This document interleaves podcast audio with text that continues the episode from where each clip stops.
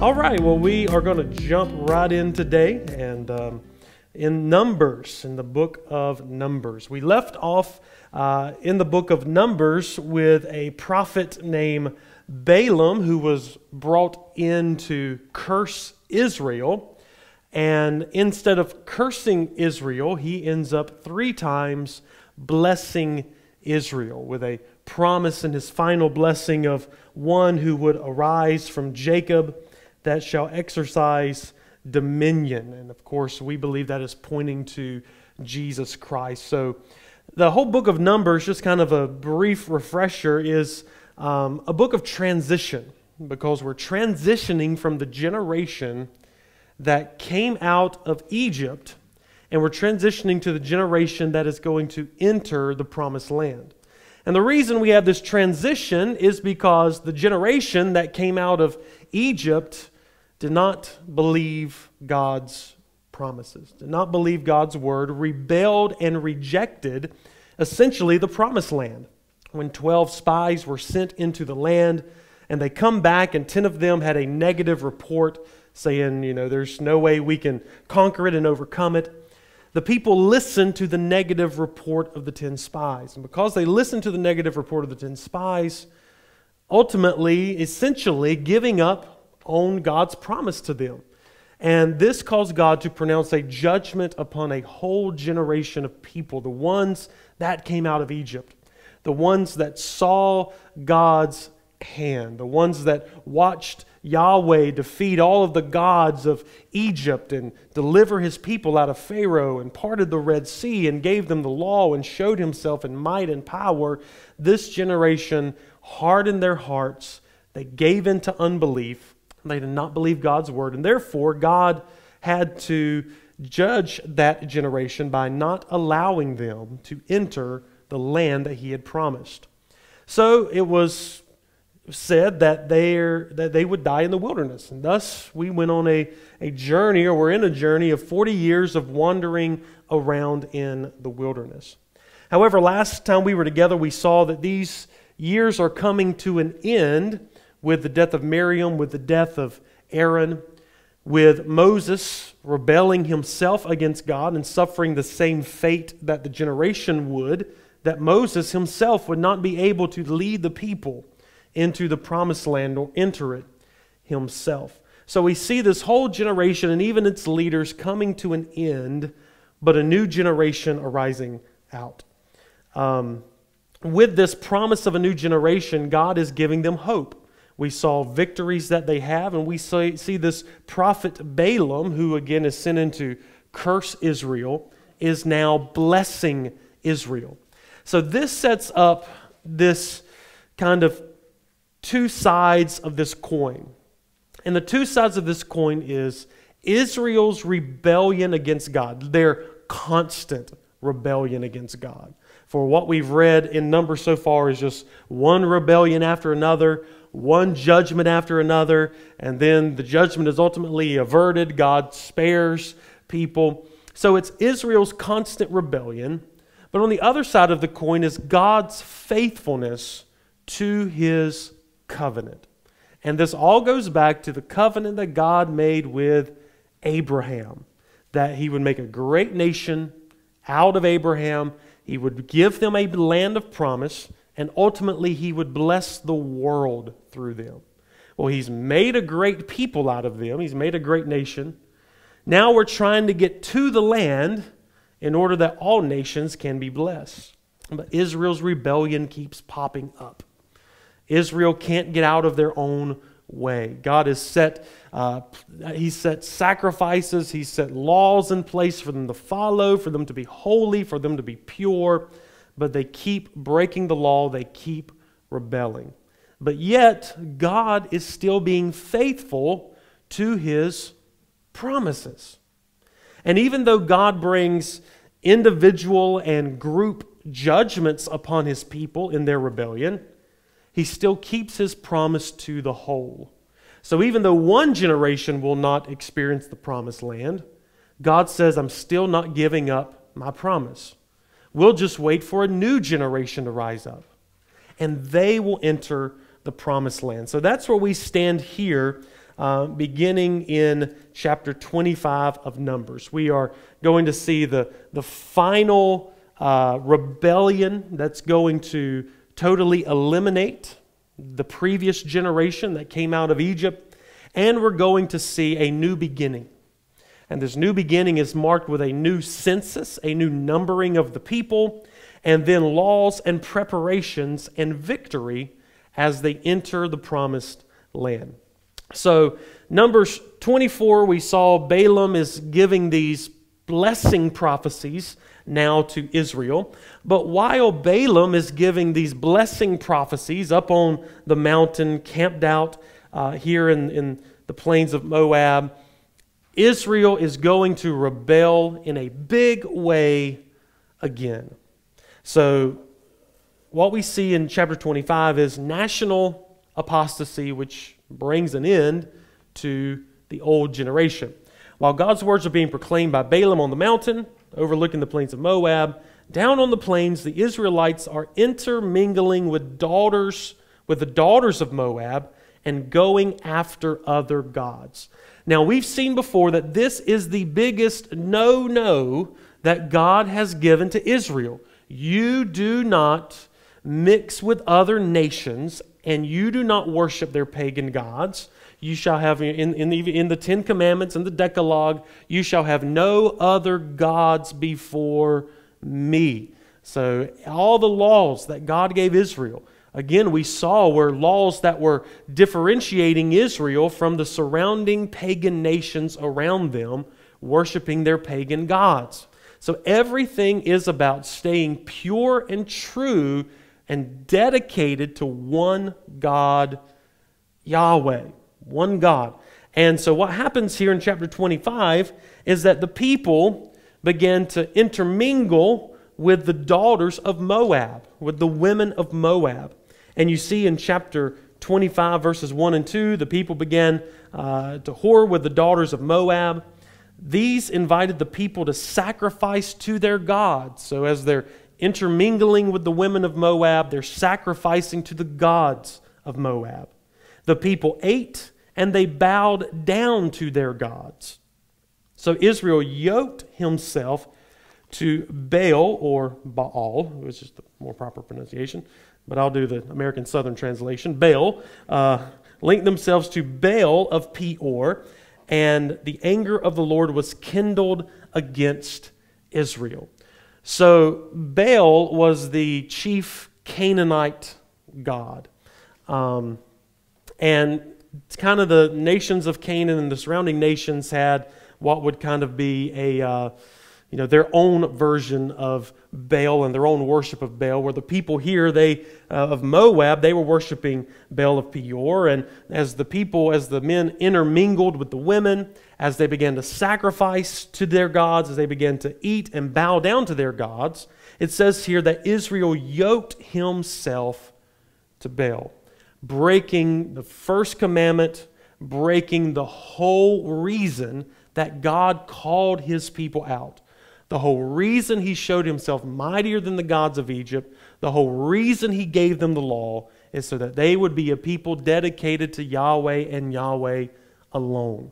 But we see here that now they have broken that. And this is very reminiscent of the episode that we had back in Exodus when the people of Israel, when Moses was up on the mountain, so we have a prophet, Balaam, he's up on the mountain and he's blessing Israel. We saw Moses in Exodus, he's up on the mountain receiving the law. While Moses is receiving the law, the people are making a golden calf. And they're worshiping the golden calf and they're sacrificing and having a covenant meal with this golden calf, and that sparks the anger of God. And we see a scene very reminiscent here in Numbers 25, where you have the prophet through God's grace against the prophet and against Balak's own intentions, which is to curse Israel. Through God's grace, he's now blessing Israel, but Israel is down in the plains rebelling against God. And this angers God. And what happens is God's judgment comes upon the people. Um, so the anger of the Lord was kindled, and the Lord said to Moses, Take the chiefs of the people hang them in the sun before the Lord, and the fierce anger of the Lord may turn away from Israel. And Moses said to the judges of Israel, Each of you kill those of his men who have yoked themselves to Baal of Peor. Again, this is keeping the purity of God's holy people.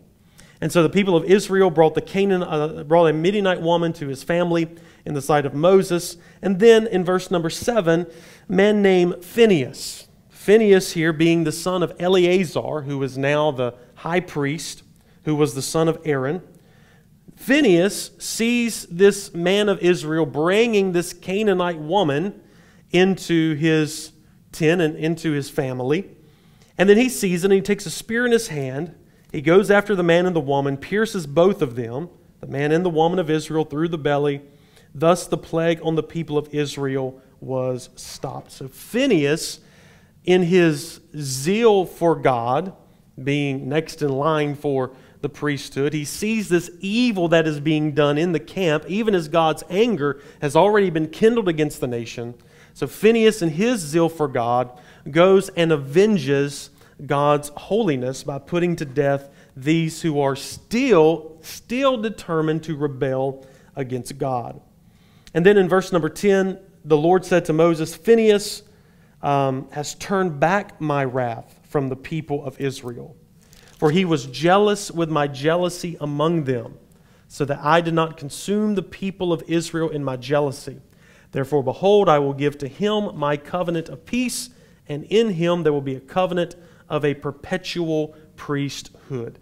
Very similar to what happened at the giving of the, the law when the people rebelled and made the golden calf. As the tribe of Levi goes through and avenges God's holiness, and God calls them to be his special priests. So the same thing happens here. So there are parallels, as we see on our paper here, there are parallels between Exodus 32 and Numbers 25. The people sacrificed to other gods in both instances one to a golden calf, one to Baal. The, we have the killing uh, of the apostates demanded both in Exodus 32 and Numbers 25.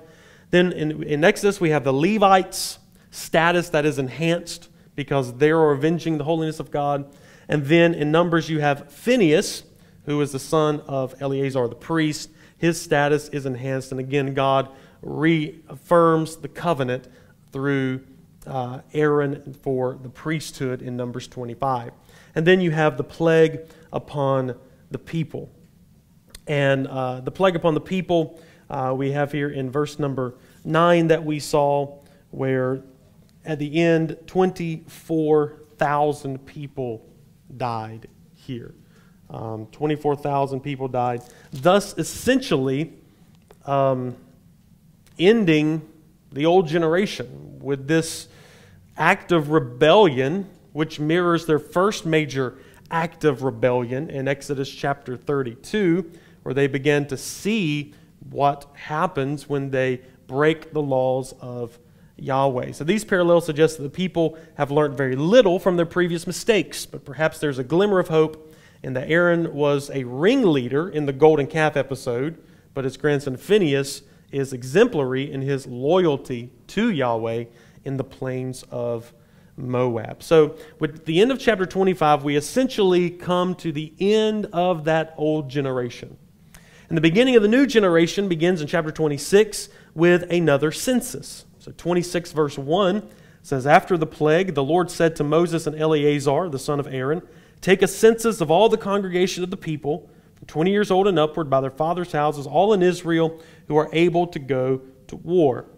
And then what we have is the numbering of the people again with all of the tribes. When you get down to verse 51 of chapter 26, in chapter 51 of Numbers 26, the list of the people of Israel is now 601,730. So we come to the final number, which is not too far off from the previous census of the previous generation.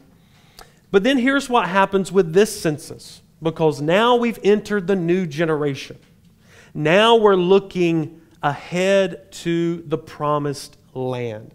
And there's a lot of business that has to be taken care of before we now enter into the promised land. So the first business is how do we go from this, this traveling band of people that travel with a tabernacle to a settled people in a large land?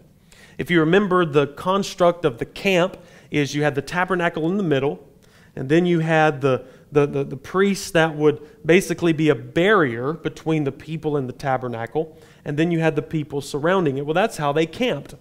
Well, now, what's going to happen when you're in a large land and you have to settle in the land?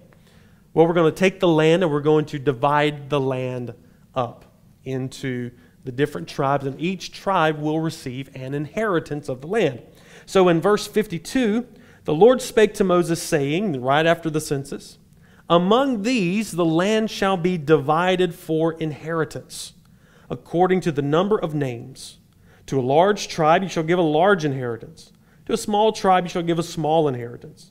Every tribe shall be given its inheritance in proportion to the lists. And then it goes on to give the list of the Levites as well.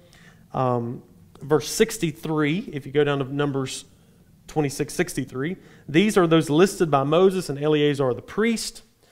Verse 64 says, But among these there was not one of those listed by Moses and Aaron the priest, who had listed the people of Israel in the wilderness of Sinai. Notice that. There is not one of those listed by Moses and Aaron in the first census. For the Lord had said of them, They shall die in the wilderness. Not one of them was left except Caleb and Joshua. So there's where we find in this new census, this new generation, the whole of the old generation, save Joshua and Caleb, are now dead. They have died in the wilderness under the judgment of Yahweh for not believing his promise to enter into the land. So if that generation wouldn't enter into the land, God was willing to let them die in the wilderness so that a new generation would rise up and they would be the ones to now enter into the land. So this is the new census.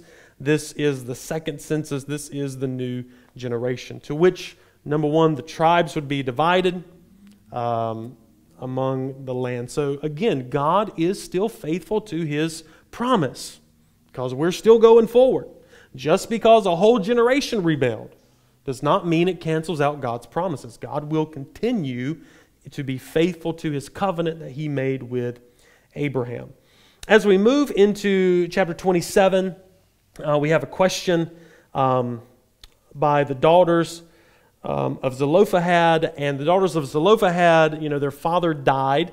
Um, he died for his own sin. He did not die with the, uh, those others that died in the wilderness, but he had no sons. So the question is going to arise if a man had no son, you know, what will happen to his inheritance? And the daughters here ask for their father's inheritance because he had no son. Um, Moses uh, inquires of the Lord, and the Lord affirms that yes, the daughters of Zelophehad are right. You shall give them a possession of an inheritance uh, among their father's brothers and transfer the inheritance of their fathers to them. So, again, th- these are, again, issues that are looking ahead to what's going to happen when they are in the promised land. So, there's questions about the land that is now being answered.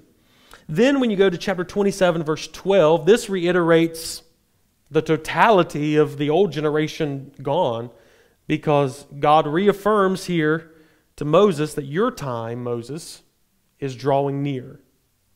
Uh, he says in verse number 12 of Numbers 27, the Lord said to Moses, Go up. This is kind of a sad thing to me. I mean, Moses, he, he's, he's, he's, he's tried his best. You know, he's, he's really done a great job. But to me, here's what, so I can almost picture this and kind of get emotional when thinking about it. The Lord says to Moses in verse 12 of Numbers 27 Go up into this mountain of Abarim and see the land that I've given to this people. God brings him to the very edge. And he says, Go up to the mountain and just look. This is what you've been living for your whole life. This is what you've been working for. Now, God at least should have let him take a foot in after putting up with all these rebellious people for all these years. It's like, God, give me something. Can I camp one night in the land? I've had to put up with all these people for so long.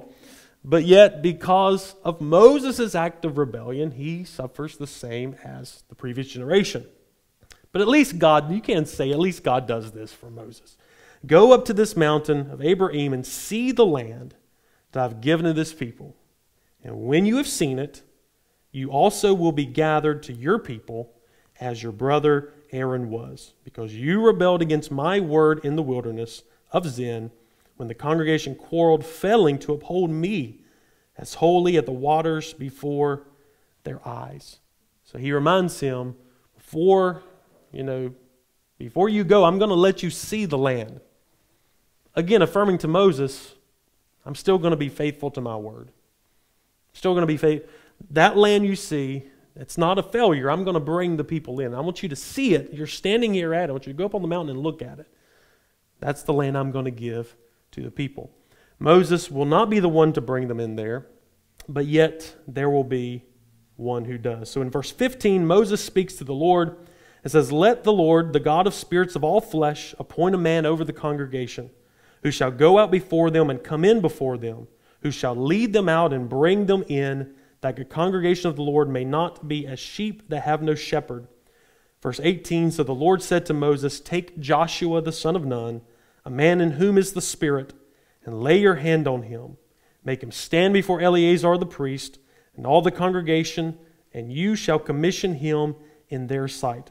You shall invest him with some of your authority that the congregation of the people of Israel may obey. So that's what they did. They took Joshua, they stood him before Eleazar and the congregation.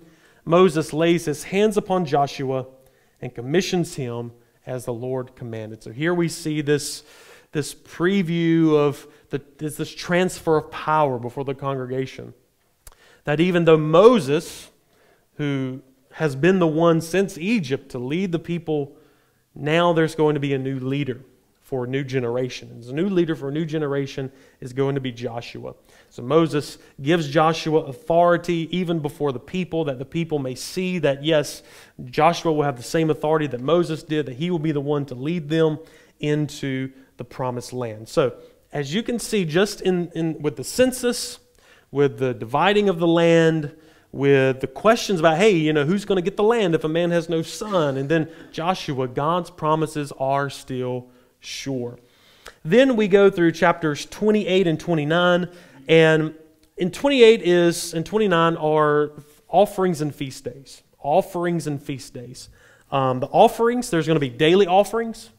There's going to be Sabbath offerings, there's going to be monthly offerings, and then there's going to be special offerings that are the offerings of the feast days that were established back in Leviticus. We see here Passover, the Feast of Weeks, the Feast of Trumpets, the Day of Atonement, the Feast uh, of Booths. So, in essence, what's happening here is again, when you're camped out in the wilderness, you're in a camp, you have the Levites, you have the priest, you have the offerings here. But what happens when they get in the land? They can all remember God because they're all camped together, they're all given instruction. But how, when they get into the land and they're spread out, how are they going to remember God? How are they going to remember to worship? How are they going to remember to stay faithful? How are they going to remember to stay pure? How are they going to remember to stay consecrated from the other nations? They're going to do this through these offerings daily offerings, weekly offerings, monthly offerings, and then these special days that God has called them to be. And that so instead of instead of just a, a holy space that governs their worship, it's these holy days that now govern their worship. And then of course three times a year they would have to make a, a trek down or to Jerusalem in order to sacrifice there at the Feast of Passover, Pentecost, and tabernacle. So, coming into the land means keeping these holy days. So, instead of the holy space that they have with the tabernacle, now they're going to have these holy times and these holy days that they have to sacrifice and remember God. Um, and I have, have, down here on the paper near the bottom of the uh, Land and Holy Festival section, it says here in a single year, the priest should offer uh, 113 bulls, 32 rams, 1,086 lambs, a ton of flour, 1,000 bottles of wine and oil. Uh, these laws, like those in Numbers 15, are implicit promise of entry into the land and great prosperity in the land. So these continual offerings means God is continually going to supply all that they need in their food and their animals, uh, and it shows the blessing of the land. So chapters 28 and 29 deal with what's happening in the land. Chapter 30 uh, deals with rules on vows. Um, we talked about vows in Leviticus. Um, vows are something you make before God that you are bound to keep. Uh, specifically, here we have what happens with women and vows. You know, because these men will be coming up to worship, bringing their wives or their daughters and their family. If a, what, if, what if a wife makes a vow? You know, is she intended to, to keep the vow? Um, so we have the rules on vows uh, that are here. Uh, in chapter 31, now we are going back toward um, not holy days or holy space, but holy war is what we're talking about in chapter 31. So, after dealing with some of these issues about the land after the second census, now we go back to avenging God's holiness upon the Midianites. So, in chapter 31, after the national apostasy that we just saw, where the men of Israel intermingle with the women uh, here and uh, of the Midian Moabites and gave themselves to their gods, God hasn't forgotten the Midianites.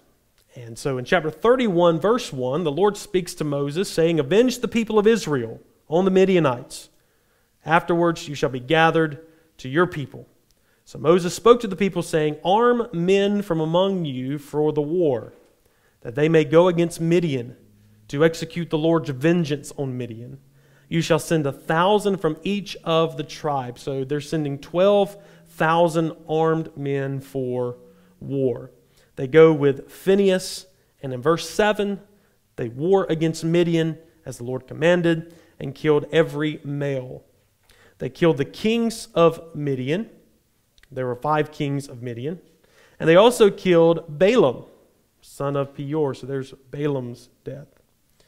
Verse 9 And the people of Israel took captive the women of Midian and their little ones. And they took a plunder of the cattle, the flocks, and the good. All their cities they burned with fire. They took the spoil of the plunder, both man and beast. Then they brought the captives and the plunder and the spoil to Moses and Eleazar. So God avenges here the people of Israel against Midian for the part the Midianites played in the national apostasy as they go. And this, and this war here is a preview of what's to come when they have to go and conquer the promised land. And so they utterly destroy the wicked nation of Midian here with their kings and their cities. As they bring the women back, though, and Moses sees them bringing, now you've got all these 12,000 men, and not one man dies in Israel. Uh, so you have God protecting his people in this war where not one man dies. But the problem was that the people of Israel intermingled with the women of, of Midian. And what we see here is that what are these men doing? They're bringing back all of the women of Midian. Moses foresees this could be an issue. So he says in verse 14 Moses was angry with the officers. And in verse 15 he says, Why have you let the women live? Behold, these on Balaam's advice uh, calls the people of Israel to act treacherously. He's like, it's the women that cause the men to act treacherously against the Lord in the incident of Peor. He says, Kill every male among the little ones, kill every woman who has known man by lying with him. But the young girls who have not known, keep them alive for yourselves and camp outside the camp for seven days. For now, because these men have gone to war, so you've got a couple of issues here. Um, you've got the issue of you know, it's these women that ultimately came and, and, and, and the view here of Moses calls these men to rebel against God, the Israelites to rebel against God. Um, so they are to be put to death. And but because there's war and because there's death, um, now these men are seen as unclean. For as we learned in Leviticus, uh, to come in contact with a dead body is to become unclean. So they are to now camp outside of the camp for seven days until that they are cleansed and go through this ritualistic cleansing process. So um, God avenges on the Midianites here, and Israel, and the important part is Israel gains a victory. And so this new generation, they ultimately see that God is with them. They ultimately see that God has given them victory. They ultimately see that God has protected them. Um, and so that's a first taste of what's going to happen when they come into the promised land. Um, moving into chapter 32, um, we have more issues of settlement. Uh, Reuben and Gad, who raise livestock, they ultimately see the place that they are staying at is a good place to raise livestock. So they go to Moses and Eleazar and they ask, I know we're supposed to go into the promised land and set up camp, he says, but this land is a good land for us. Um, can we camp on this side of the Jordan, what's called the Transjordan? Can we camp on this side of the Jordan and raise our livestock here? So you have the tribe of uh, Gad and Reuben, and then the half tribe of Manasseh. And at first, Moses is like, I don't think this is a good idea. Because what's going to happen, you're going to camp out here on this side of the Jordan, and you're going to have your life, and you're going to forget us. And the rest of your brothers, they're going to go into the land, and they're going to fight, and they're going to try to overcome, but you're going to take it easy out here. But when Reuben and Gad assure Moses, no, our men will go into the promised land, we will fight, and we will not rest until the enemies are defeated you know, then we will come back over into our land and settle. So once they uh, affirmed that, then Moses, you know, gave the people permission to settle on in the Transjordan on the east side of the Jordan River. So you have these tribes that are now settling on the east side, but yet promised they would go in and help their brothers fight on the other side. Uh, in chapter 33 um, is a retelling of the story or, re, or retelling of the journey. Um, and it's marked by uh, the people of Israel set out and the people of Israel camped. So if you want to go on a, a camping trip uh, with Israel and go back on their camping trip, this is the chapter for you. Uh, you can see the places they came to, the places they set out from, and then the places that they camped in. Um, also, here they have, um, you know, coming out of Egypt, they have camping at the Red Sea, where God brought them through the Red Sea. They have the giving of the law. So, chapter 33 is a retelling, a retelling for a new generation. Because remember, this generation is 20 years old. There, there's the previous generation died. These, this generation didn't come out of Egypt. This generation was not at Mount Sinai. This was a new generation. So they're recounting the journey um, here of their ancestors. Then in chapter 33, look down in verse number 50. In verse 50, after they've recounted the journey, in chapter 33 50, the Lord spoke to Moses in the plains of Moab by Jordan at Jericho, saying, Speak to the people of Israel and say to them, when you pass over the Jordan into the land of Canaan, you shall drive out the inhabitants of the land from before you, and destroy all their figured stones, and destroy all their metal images, and demolish all their high places where they worship their gods. And you shall take possession of the land and settle in it, for I have given the land to you to possess it. You shall inherit the land by lot according to your clans. That was the previous census. To a large tribe, you shall give a large inheritance. To a small tribe, you shall give a small inheritance. So God is giving instruction. Drive out the people, totally drive them out. Divide up the land. Um, verse 55 says, Here's the warning that God gives to the people. The warning is this But if you do not drive out the inhabitants of the land from before you, then those of them who you let remain shall be as barbs in your eyes and thorns in your side, and they shall trouble you in the land where you dwell. And I will do to you as I thought to do to them. So, this is a very important statement that God is making and a very important warning. Again, this is all about God, Yahweh's chosen people that are to be pure and holy and separate and called out from the surrounding Canaanite nations. So he says, when you go in, utterly drive them out so you'll never have to deal with them. He says, if you don't drive them out, then they are going to be thorns in your side. They are going to be trouble for you in many ways trouble in making war, trouble in a spiritual way, with you intermingling with them, trouble with, with you being influenced by their gods.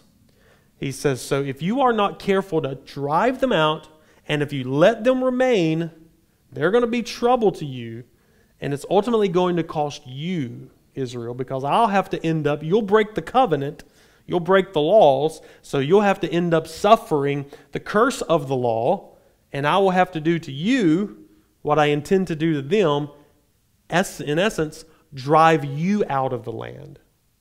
I'll have to drive you, Israel, out of the land, just like I intend for them to be driven out of the land. So, this is a dire warning, but it's also a foreshadowing of what's going to happen. For they're not going to do everything the Lord says. They are going to rebel against God. They are going to have many downfalls and pitfalls. And ultimately, spoiler alert, they are going to be driven out of the land by the Assyrians and by the Babylonians. So, this is a warning that God gives, but again, just like we've seen previously, it's a warning that's going to be broken. It's a warning that's going to be broken. So, that's a key phrase in going forward long term. Chapter 34 gives the boundaries of the land.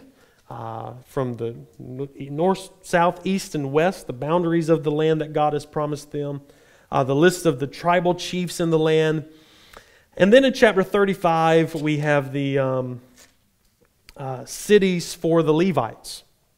Um, because the tribe of Levi doesn't get a portion of land themselves, because they're separated as priests, each tribe is supposed to give a small portion of their land for some of the Levites. Because you remember, in holy space, in the camp, the Levites were around the tabernacle to protect the people. Well, here there's no tabernacle, you're spread out. So there'll be some Levites in every place. So the tribes are supposed to give a small portion of a land to those who are uh, in the Levites. Then, as along with the cities for the Levites, there's what's called cities of refuge.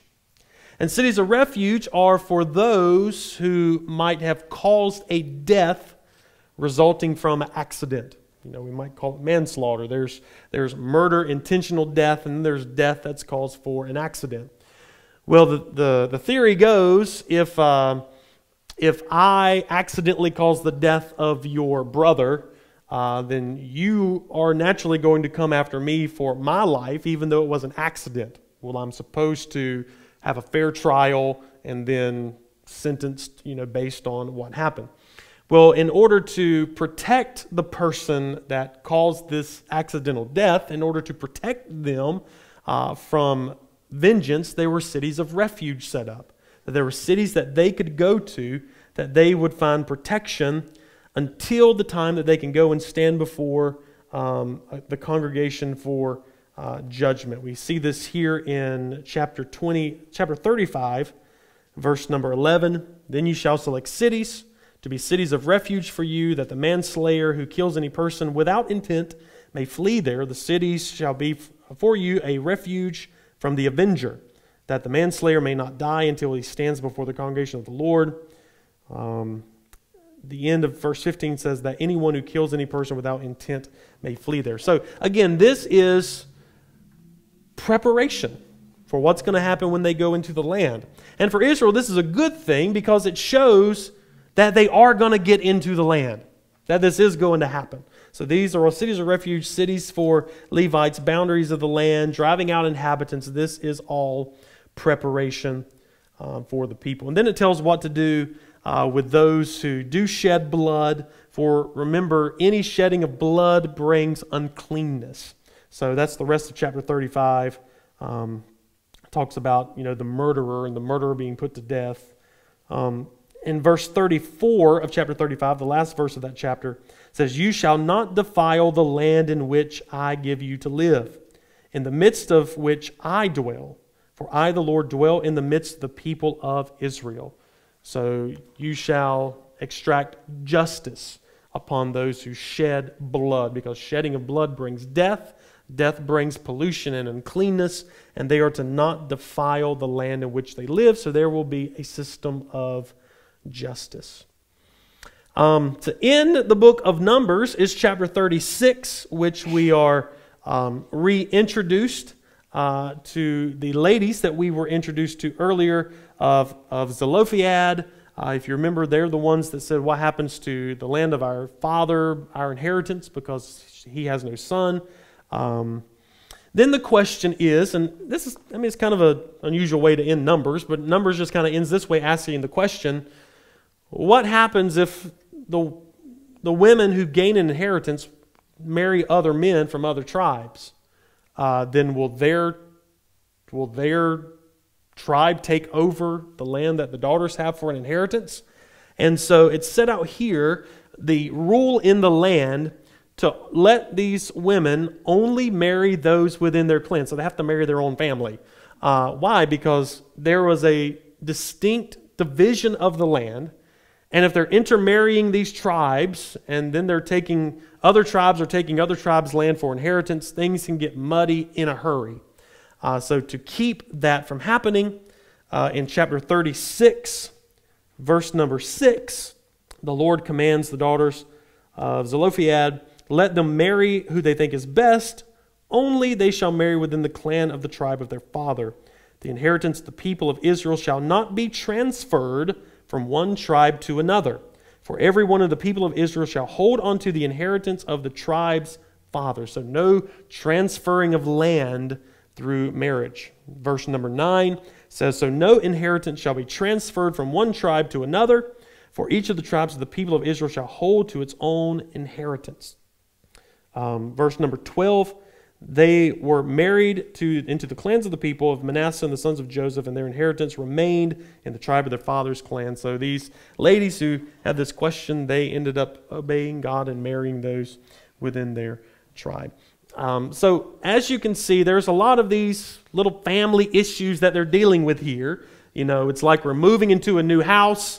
You're going to get this room. You're going to get that room. You know, and and you know you can't take things from their room. You know, there, there's an order to what God is doing um, that shows, number one, their obedience to God, that they're going to obey His word, uh, that there are going to be that distinct separate people, that it's going to be governed by law and rules, and it's going to be governed in by justice and we're going to see more of that as we enter into the book of Deuteronomy. So just take from, I know there's, there's a lot of stuff that goes on in Numbers, um, but just remember, Numbers is marked by Israel's rebellion, but yet Israel's rebellion doesn't cancel out God's faithfulness to his whole covenant. Even when there's acts of individual or corporate justice and judgment, God is still faithful to the overall covenant that he's made with Abraham. So, as we've seen, Moses' days are coming to an end. Deuteronomy is going to be Moses' swan song. It, it's, it's his final words that he's giving to this new generation. It's a reiteration of the laws that have previously been given. He's going to reiterate these laws to this new generation. So, next week we will introduce the book of Deuteronomy, uh, talk about what's going on in there. And at the end of the book of Deuteronomy, that brings us to the end of the first five books of the Bible, the end of the Pentateuch. So, we're following along this story here. We're seeing, we're now at the cusp of the promised land. And uh, we'll pick back up in Deuteronomy.